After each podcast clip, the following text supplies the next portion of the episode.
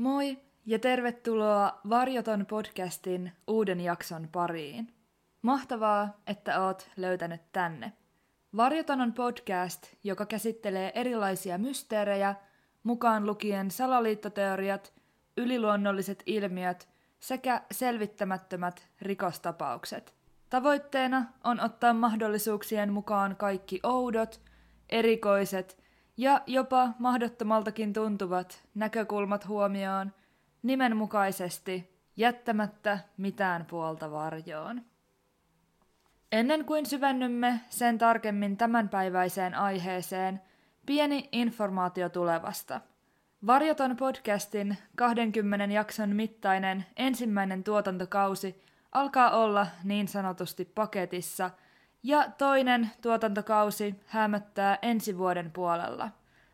Kausien välissä tulee olemaan tauko, jolloin uusia jaksoja ei ilmesty tavalliseen tapaan kahden viikon välein.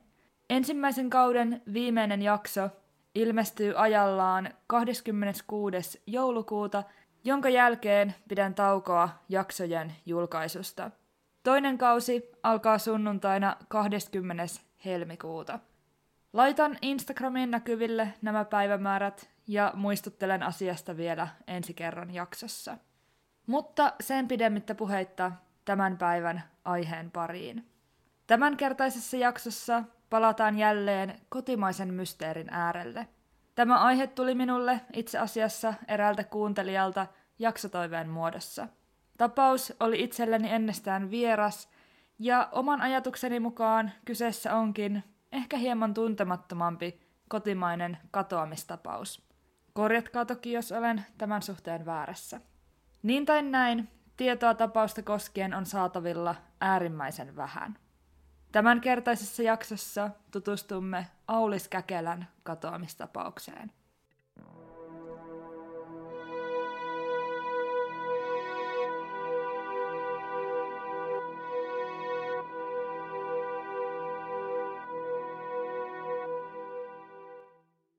Tapahtumat kuljettavat meidät Pohjois-Suomeen, Käyrämön kylään, joka sijaitsee noin 70 kilometriä Rovaniemen pohjoispuolella. Aikanaan se oli osa Rovaniemen maalaiskuntaa, joka ympäröi koko silloista Rovaniemen kaupunkia. Tapahtumien aikaan elettiin vuotta 2006. Käyrämön kylän kannalta vuosi oli merkittävä, sillä vuoden alussa Rovaniemen maalaiskunta oli liitetty osaksi Rovaniemen kaupunkia.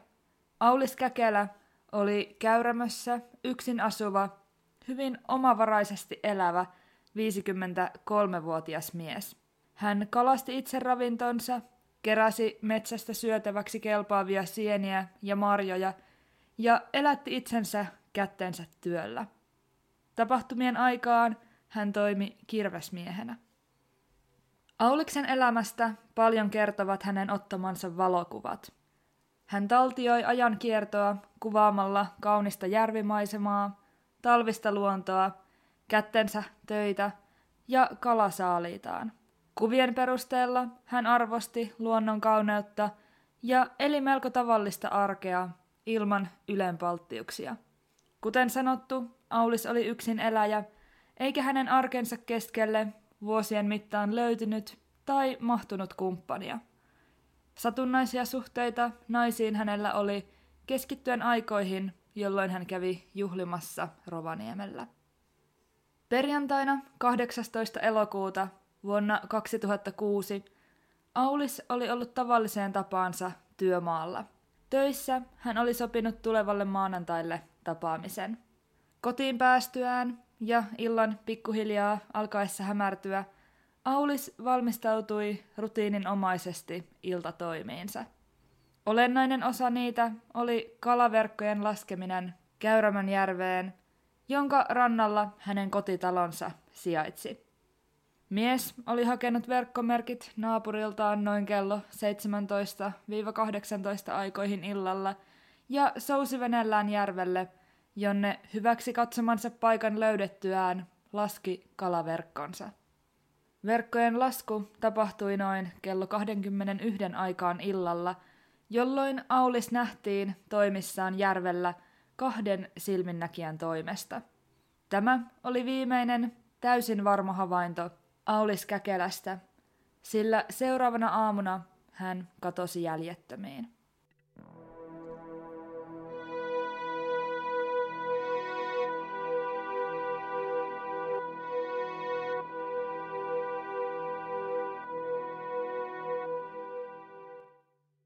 Vaikka viimeinen varma silminnäkijä havainto tehtiin perjantaina 18. elokuuta, seuraavan aamun, lauantain, elokuun 19. päivän tapahtumia on hahmotettavissa aihetodisteiden perusteella.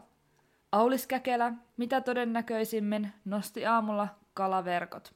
Huomattuaan verkkoihin tarttuneita ahvenia, hän keräsi saaliin, puhdisti verkot ja perkasi kalat – jotka hän nosti jääkaappiin odottamaan myöhempää savustamista.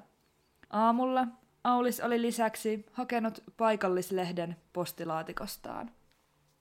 Läheinen naapuri havaitsi tumman, mahdollisesti jopa mustan Mercedes-Benz merkkisen auton lähestyneen Auliksen pihaa Rovaniemen suunnalta kyseisenä lauantai-aamuna 19. elokuuta vuonna 2006.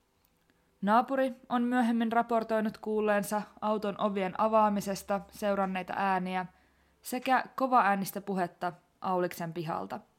Hetken kuluttua tästä auton saapumisesta auton ovet suljettiin ja naapuri havaitsi Mersun poistuvan pihasta saman suuntaan, mistä se oli tullutkin.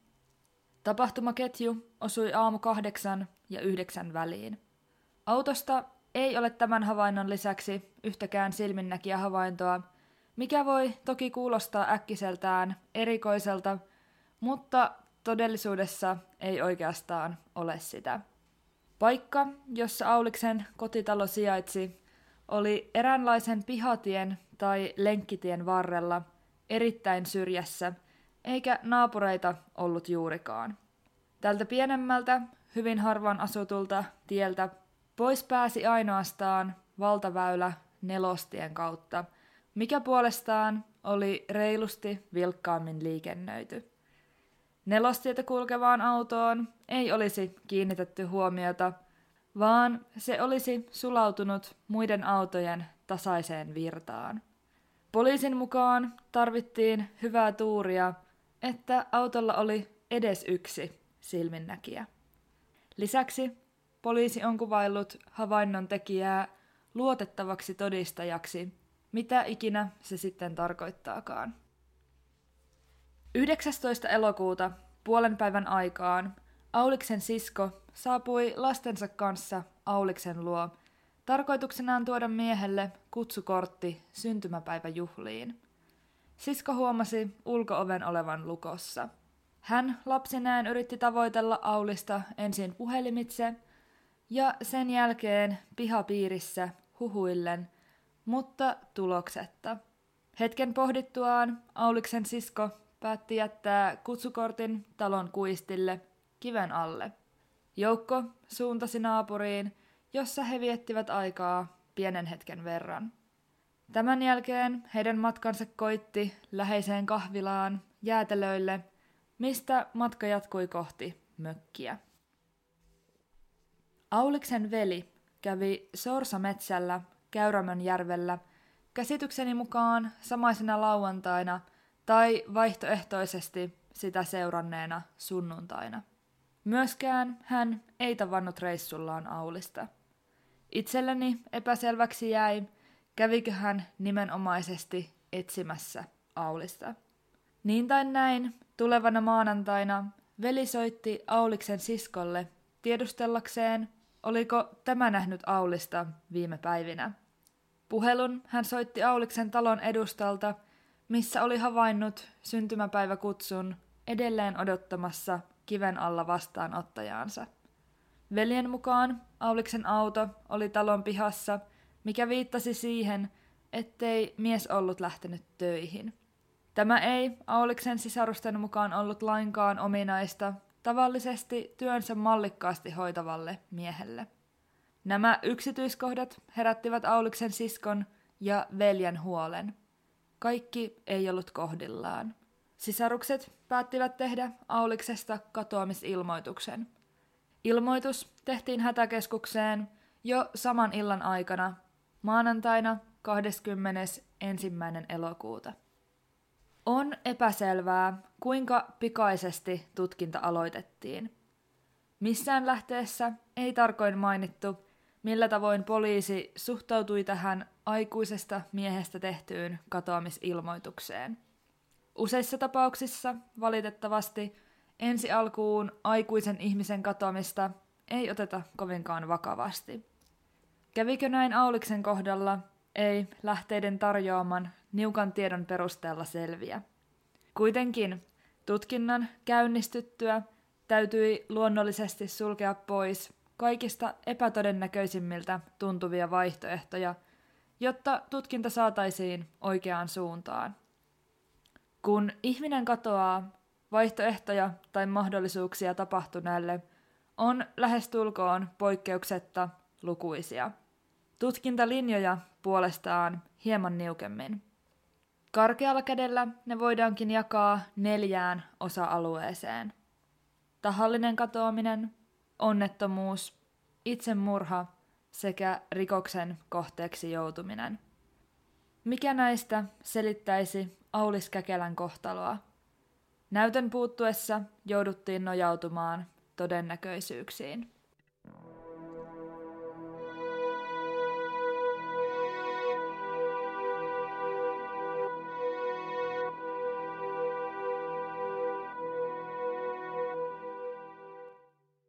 Aulis oli ammatiltaan kirvesmies.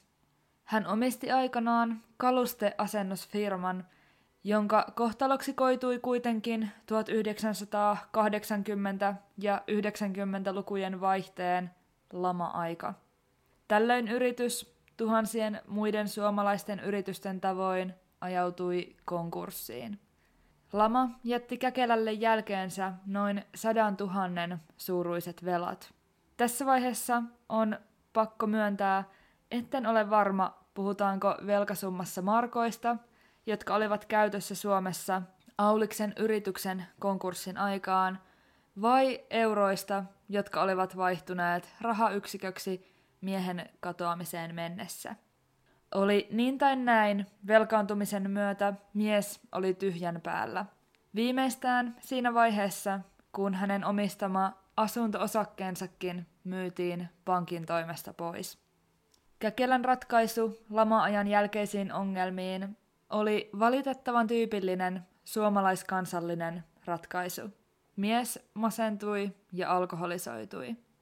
Alkoholi ei kuitenkaan koitunut Auliksen kohtaloksi, vaan mies kykeni kuin ihmen kaupalla nousemaan suosta ja palaamaan töihin, tavoitteenaan lyhentää velkaansa – 2000-luvulle tultaessa hän oli saanut maksettua kaiken velkansa pois.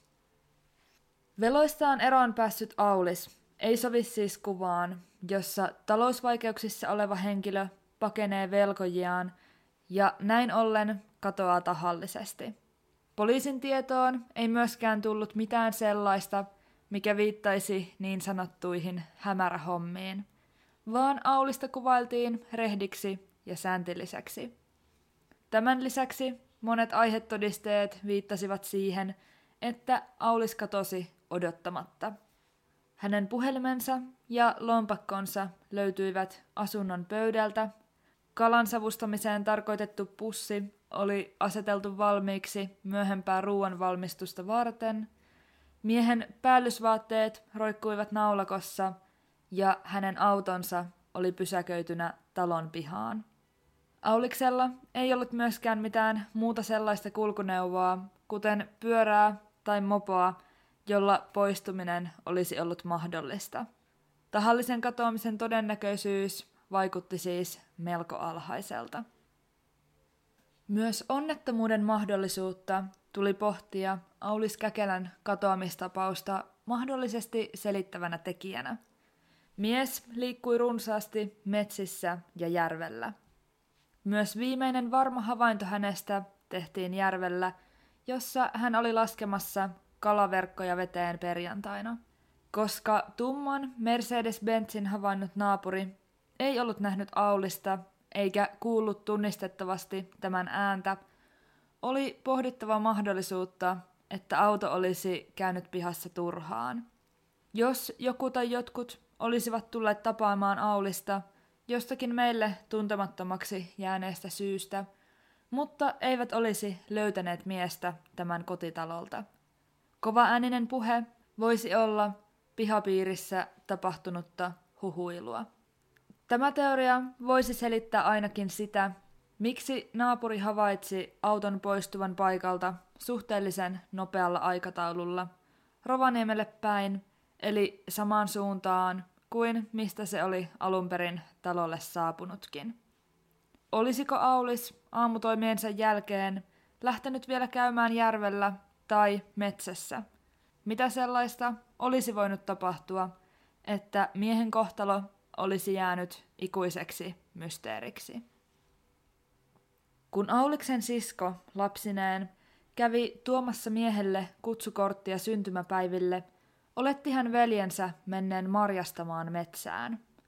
Siskon mukaan Aulis oli perusterve mies, jolla ei ollut mitään sellaisia pitkäaikaissairauksia, jotka kasvattaisivat riskiä esimerkiksi äkillisiin sairaskohtauksiin. Hänen mukaansa myöskään eksyminen maastoon ei selittäisi Auliksen katoamista, sillä mies tunsi kotitalon läheisyydessä sijainneet järvet ja metsät erittäin hyvin. Koska Auliksen auto oli talon pihassa, ei hän olisi kyennyt poistumaan niin kauas, että eksymisen riski ja näin ollen todennäköisyys kasvaisi. Poliisin tutkiessa Auliksen taloa myöhemmin miehen marjastus ja kalastustavarat löydettiin talon sisältä. Ei siis vaikuttanut siltä, että Aulis olisi lauantai-aamuna 19. elokuuta vuonna 2006 suunnannut marjametsälle tai järvelle kalaan. Läheiset metsät ja järvi tutkittiin poliisien toimesta tarkoin, eikä mitään Aulikseen viittaavaa löydetty. Pidetäänkin lähestulkoon varmana, että Auliksen ollessa maastossa hänet olisi tarkkojen etsintöjen tuloksena jo löydetty. Tämä huomioon ottaen onnettomuuden todennäköisyys pieneni. Koska tahallisen katoamisen ja erinäisistä syistä johtuvan onnettomuuden todennäköisyydet laskivat Auliskäkelän kohdalla melko lailla minimiin, jäljellä oli enää kaksi huomattavasti synkempää tutkintalinjaa. Itsemurha ja rikoksen kohteeksi joutuminen. Tyypillinen suomalainen itsemurhaan päätyvä henkilö on kuvailtu keski-iän ylittäneeksi, elämänsä jollakin tapaa katkeroituneeksi, alkoholisoituneeksi mieshenkilöksi. 1990-luvun alussa firmansa menettänyt, vaikeasti masentunut ja alkoholisoitunut Aulis olisi sopinut hyvin tähän kuvaan. Kuten aikaisemmin on kuitenkin mainittu, mies oli noussut uudelleen jalkeilleen. Läheisten mukaan hänellä oli edelleen ollut viitteitä masentuneisuudesta, käsitykseni mukaan samaisen vuoden 2006 keväällä. Poliisien tutkiessa Auliksen asuntoa löydettiin sieltä kuitenkin lukuisia avaamattomia konjakkipulloja, mikä kertoo siitä, ettei alkoholi enää tässä vaiheessa hallinnut miehen elämää. Muutoin pullot tuskin olisivat olleet avaamattomia. Auliksen läheiset eivät usko itsemurhan mahdollisuuteen. Tämä on toki jopa perinteistä tällaisten tapausten ollessa kyseessä, mutta mielestäni perustelut asialle ovat melko valideja. Auliksella oli ollut vaikeampiakin hetkiä, joten mikäli hän olisi itsemurhaan päätynyt, hän olisi todennäköisesti päätynyt siihen jo paljon aikaisemmin, kuten hänen siskonsa asian ilmaisi. Tapahtumien aikaan Aulis oli maksanut velkansa, eikä alkoholi enää ollut hallitseva osa miehen elämää. Hänellä oli töitä ja läheisiä ihmissuhteita. Aulis oli erittäin läheinen sisarustensa lasten kanssa ja muisti heitä usein pienin lahjoin tai rahasummin. Kuitenkin vuotta ennen katoamista Aulis erakoitui entisestään, jolloin myös tällaiset pienet lahjat jäivät pois kuviosta. Tätä voisi selittää aiemmin mainittu masentuneisuuden palaaminen. Olisiko Auliksella voinut olla pidempiaikaisia, synkkiä ajatuksia, jotka olisivat kärjistyneet tuona elokuisena aamuna? Auliksella ei ollut ampuma-asetta, mikä olisi mahdollistanut itsemurhan toteuttamisen. Itsemurhatapauksille tyypillistä on myös ruumiin löytyminen ennen pitkää. Tarkat asunnon, järven ja läheisen maaston tutkimukset vähentävät itsemurhan mahdollisuutta, sillä merkkiäkään Auliksesta ei olla löydetty. Poliisin mukaan mikään Aulis Käkelän katoamisen tutkinnassa ei viittaakaan itsemurhaan. Asunnon aihetodisteet, kuten jääkaapissa savustamista odottavat ahvenet, päinvastoin viittasivat päivän myöhempiin suunnitelmiin ja näin ollen odottamattomaan katoamiseen. Kun Auliksen veli kävi tutkimassa talon katoamisen jälkeen, hän havaitsi pienen yksityiskohdan. Aulis oli laittanut pakastimen päälle, millä hän mitä todennäköisimmin valmistautui pikkuhiljaa lähestyvään talveen. Miksi hän olisi tehnyt näin, jos suunnitelmissa olisi ollut itsemurha?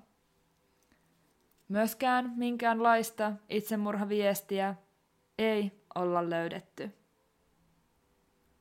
Rikoksen kohteeksi joutumisen mahdollisuuteen keskittyvän tutkintalinjan tärkein yksityiskohta ja johtolanka on naapurin havaitsema tumma Mercedes-Benz henkilöauto, jollainen Aulis Käkelän pihassa kävi katoamispäivän aamuna kello kahdeksan ja yhdeksän välillä.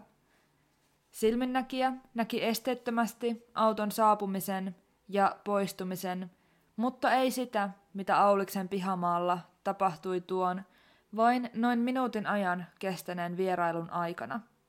Naapuri kuuli auton ovien avaamisen ja sulkemisen aiheuttamia ääniä sekä kova äänistä puhetta, josta ei kuitenkaan kyennyt erottamaan Auliksen ääntä.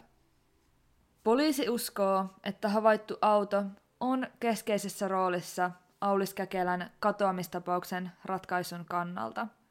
Laajoista tutkimuksista huolimatta sen paremmin autoa kuin sen kuljettajaa tai mahdollisia mukana olleita henkilöitä ei ole tavoitettu. Oliko auto sattumanvarainen ohikulkija, kenties kulkukauppias, joita tuohon aikaan oli liikkeellä Rovaniemen ympäristössä, tai ehkä rikollinen, joka näki syrjässä asuvan yksin eläjän helppona kohteena. Vai oliko kyseessä joku tai jotkin, joilla olisi syy haluta Aulikselle pahaa? Oliko auton vierailu ennalta suunniteltu?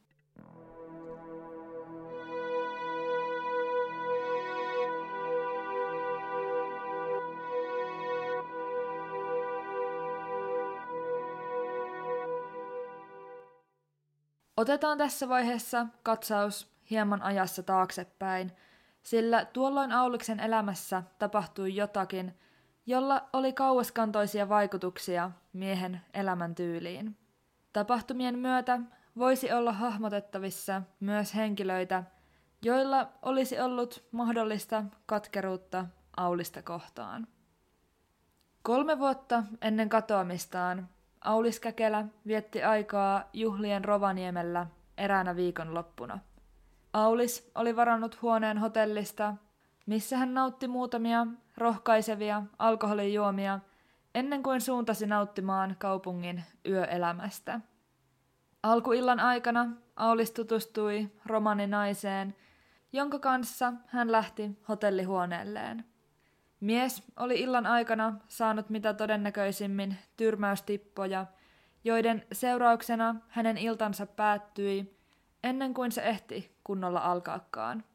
Seuraavana aamuna Aulis heräsi vain huomatakseen, että hänen tililtään puuttui suuri summa rahaa ja takin taskussa olleet kotiavaimet olivat hävinneet. Käsitykseni mukaan Auliksen ryöstöstä epäilty nainen saatiin kuitenkin kiinni. Ainakin tapausta puitiin käräjillä ja se ratkaistiin Auliksen hyväksi. Muutos miehessä itsessään oli kuitenkin jo tapahtunut, ja tämä tapahtumaketju jättikin jälkensä Aulikseen. Hänestä tuli hiljaisempi ja varautuneempi. Siskon mukaan Auliksesta heijasteli häpeä niin tapahtunutta kuin itseään kohtaan, ja hän tuntui pelkäävän jotakin. Aulis vaihdatti kotiinsa lukot, mikä toki on ymmärrettävää siinä vaiheessa, kun kotiavaimet ovat jonkun tuntemattoman, todennäköisesti ryöstäjän hallussa. Tämän lisäksi hän kuitenkin laitatti turvalukon ovensa sisäpuolelle. Auliksen suhtautuminen ympäröivään maailmaan oli tapahtumien myötä synkempi ja rikollisia kohtaan hänen tunteensa olivat vihamielisiä. Rahojaan Aulis ei koskaan saanut takaisin. Poliisin mukaan romaniyhteisön puolelta toteutettu kosto ei vaikuta todennäköiseltä ratkaisulta Aulis Käkelän katoamistapaukseen liittyen, minkä takia painotan, etten itsekään lähde syyttämään ketään sen enempää yksilöä kuin yhteisöäkään. Tästä kolme vuotta ennen katoamista tapahtuneesta tapahtumaketjusta kuitenkin on juontanut ajatus siitä, olisiko motiivi voinut liittyä yhä rahaan, jota Auliksella kylläkään ei käsitykseni mukaan mitään luokattoman suuria summia ollut. Jos joku tai jotkut, ehkä täysin tähän ensimmäiseen ryöstämistapaukseen liittymättömät henkilöt, kiristivät miestä. Olisiko peräti jokin tällainen voinut olla syynä sille, että Aulis lopetti sukulaislastensa muistamisen lahjoin ja pienin rahasummin. Mikäli Auliksen katoaminen oli suunniteltu teko, myös kostoa jonkin tahon toimesta pidetään kuitenkin hyvin tärkeänä vaihtoehtona motiiville. Kuten mainittu, läheisillä oli katoamisen aikoihin kaiken aikaa vahvistunut tunne siitä, että Aulis pelkäsi jotakin. Häntä on kuvailtu suorapuheiseksi mieheksi, joka saattoi sanoa asioita lainkaan miettimättä niitä etukäteen, saattaen näin loukata paljoltikin puheillaan muita osapuolia. Olisiko joku loukkaantunut ja sen seurauksena hautonut kostoa Aulikselle? Oliko Aulis havainnut aikeet ennen katoamistaan, mikäli hän osasi olla peloissaan? Oliko hän saanut aiempaa uhkailua tai jonkin asteisia varoituksia? Olettaen, että Aulis meni ulos katoamispäivän aamuna havaittuaan pihalle saapuneen auton, on hänen käytöksensä jollakin asteella ollut erikoista. Hän nimittäin lukitsi tällöin ulkooven. Miksi? Toki on mahdollista, että uudet lukot olivat itsestään lukittuvaa sorttia, mutta tämä yksityiskohta mainittiin erikseen käyttämässäni lähteessä. Kaikesta päätellen Aulis ei valmistautunut poistumaan kauas. Lompakko ja puhelin olivat keittiön pöydällä ja aamuaskareet näyttivät jääneen kesken.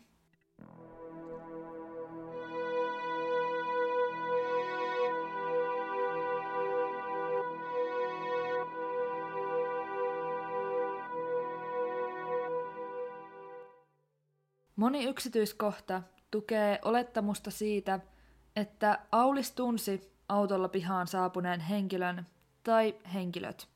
Jos näin oli, nousiko hän auton kyytiin vapaaehtoisesti. Tämä vaikuttaa todennäköiseltä, sillä Aulis oli suurikokoinen mies ja kohtaaminen pihassa kesti ainoastaan lyhyen hetken. Myöskään mitään erikoisia ääniä, jotka voisivat viitata kamppailuun tai jonkinlaiseen käsirysyyn, ei pihalta naapuritaloon kantautunut. Toki jonkinlainen aseellinen uhkaus tai muu voisi selittää Auliksen nousemista auton kyytiin vasten tahtoaan, mutta tämä olisi melko riskialtista tekijän tai tekijöiden kannalta, ainakin omasta mielestäni. En tunne seutua, enkä tarkoin tiedä, kuinka kaukana läheisin naapuri asui – mutta mikäli hän kuuli kova äänisen puheen Auliksen pihasta, voisi olettaa, ettei kovin kaukana. Olisiko aseen vetäminen esiin kirkkaassa päivän valossa tekijöiden kannalta todennäköistä vai tuntuisiko se liian suurelta riskiltä?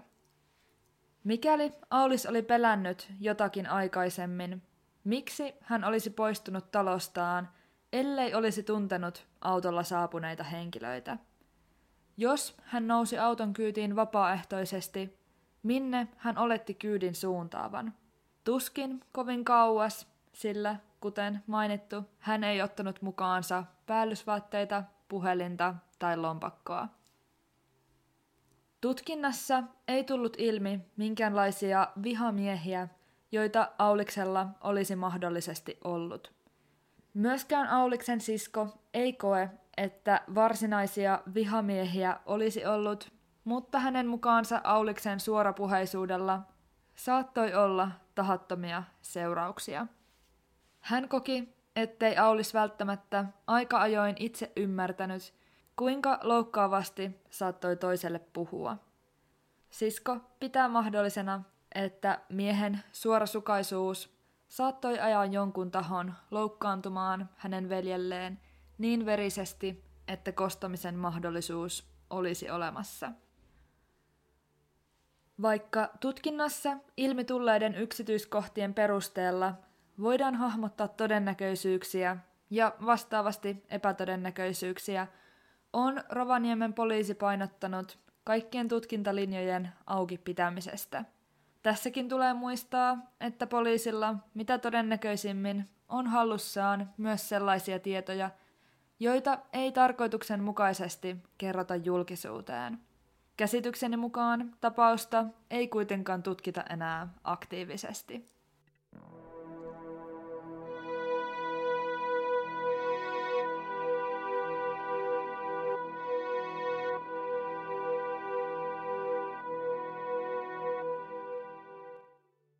Jälleen kerran etsiessäni tietoa ihmisen katoamisesta, tunteeni tulivat vahvasti peliin mukaan.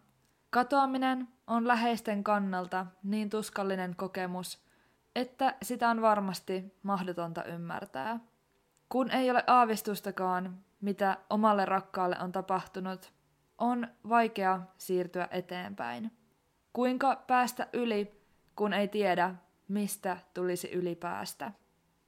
Lähestulkoon varmaa on kuitenkin, että joku tietää jotakin Aulis Kekelän katoamisesta.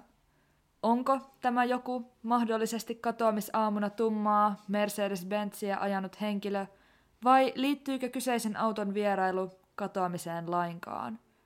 Oliko tämä joku Auliksen tuttu vai miehelle ennestään tuntematon henkilö?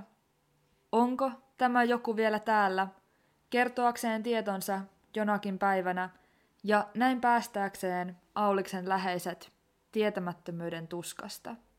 Kuten aina, tässäkin totean, mikään ei ole mahdotonta. Tämän kerran jakso alkaa lähestyä loppuaan. Kiitos todella paljon, kun kuuntelit. Jatketaan keskustelua Instagramin puolella tilillä Varjoton podcast, missä voit laittaa mulle yksityisviestiä tai kommentoida jaksoa koskevaa julkaisua. Myös sähköpostilla voi laittaa ajatuksia jaksosta, palautetta tai kehitysideoita.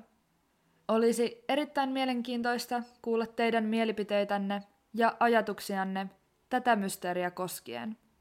Ensi kerralla mulla on aiheena joku muu mysteeri, jota käsitellään avoimesti jättämättä mitään varjoon.